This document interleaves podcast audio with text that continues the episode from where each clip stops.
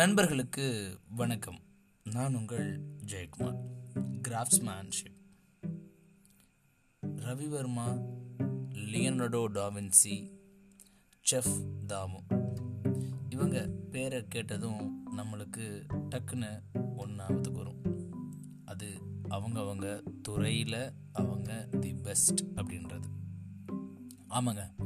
இவங்க எல்லாமே அவங்களுடைய துறையில் எக்ஸ்பர்ட் ரவிவர்மா ஓவியத்தில் எக்ஸ்பர்ட் லியனோ டாவென்சி அவரும் ஓவியத்தில் எக்ஸ்பர்ட் செஃப் தாமு சமையலில் எக்ஸ்பர்ட்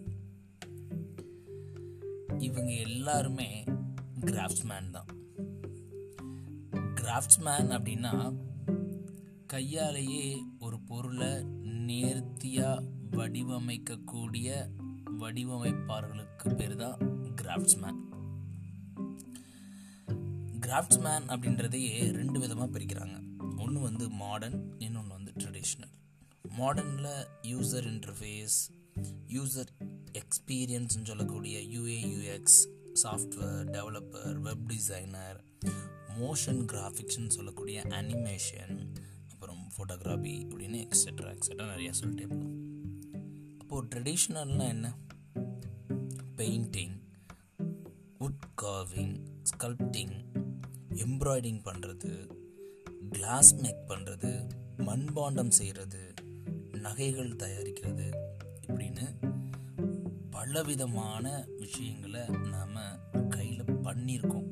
இப்போது இந்த கையில் பண்ணுறது அப்படின்றது ரொம்ப குறைஞ்சிருச்சு. இப்போ தான் கம்ப்யூட்டர் அப்படி இப்படின்னு வந்ததுக்கப்புறம் நிறைய டூல்ஸ் டெக்னாலஜி அப்படின்னு இம்ப்ரூவ் ஆகிருக்கு இருந்தாலும் நம்ம வீட்டில் உள்ள பழைய பொருட்களில் கையில் செய்யப்பட்ட பொருட்கள் எல்லாமே நேர்த்தியாக இருக்கும் குவாலிட்டியாக இருக்கும் ரசிக்கிற மாதிரி இருக்கும். எப்பயுமே ஒரு கலைஞர் அப்படின்றவர் ரொம்ப நல்ல பொசிஷனில் இருப்பார் குட் அப்படின்ற ஸ்டேட்டில் இருப்பார். அவர் குட் டு கிரேட் போகணும் அப்படின்னா அதுக்கு ஒரே ஒரு டூல் தான் அதற்கு பேர் பேஷன் எங்கே பேஷன் அதிகமாக இருக்கோ அவர் ஆட்டோமேட்டிக்காக குட் அப்படின்ற ஸ்டேட்லேருந்து கிரேட் அப்படின்ற ஸ்டேட்டுக்கு மூவ் ஆயிடுவார்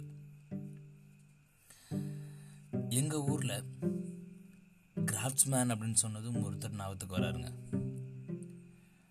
கிட்டத்தட்ட ஒரு இருபத்தி அஞ்சு வயசுக்கு முன்னாடி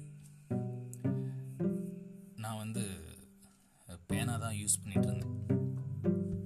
இப்போது கொஞ்சம் பேனா பயன்படுத்த ஆரம்பிக்கிறேன். எனக்கு விவரம் தெரிஞ்ச காலகட்டத்தில் கிட்டத்தட்ட தொண்ணூற்றி அஞ்சு தொண்ணூற்றி ஆறு ஆயிரத்தி தொள்ளாயிரத்தி தொண்ணூற்றி ஆறு அப்போ இருந்து இப்போ வரைக்கும் எங்கள் ஊரில் ராமு பேனா கடை அப்படின்னு ஒரு கடை இருக்குது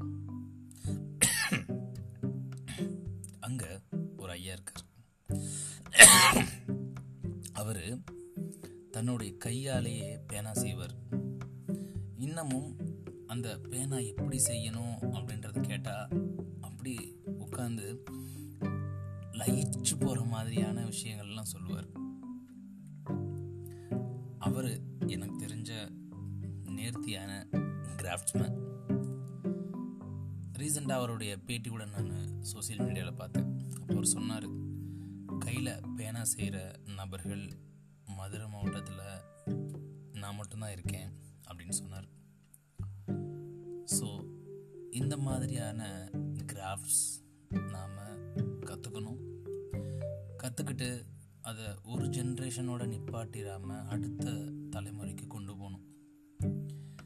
நெசவாகட்டும் நகை தயாரிக்கிற விஷயமாகட்டும் மண்பாண்டங்கள் தயாரிக்கிற விஷயமாகட்டும் இதெல்லாம் அடுத்த தலைமுறைக்கு நம்ம கடத்தணும் அப்படின்னா நம்மளுடைய பாரம்பரியம் விட்டு போகாமல் இருக்கும்.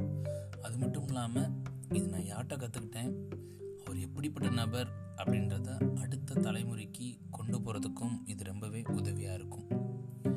ஒன்றே ஒன்றுங்க நம்ம எல்லாத்துக்குள்ளேயும் ஒரு கிராஃப்ட்ஸ்மேன் உள்ளே ஒழிஞ்சிருக்காரு அதை நம்ம தேடி கண்டுபிடிக்கணும்.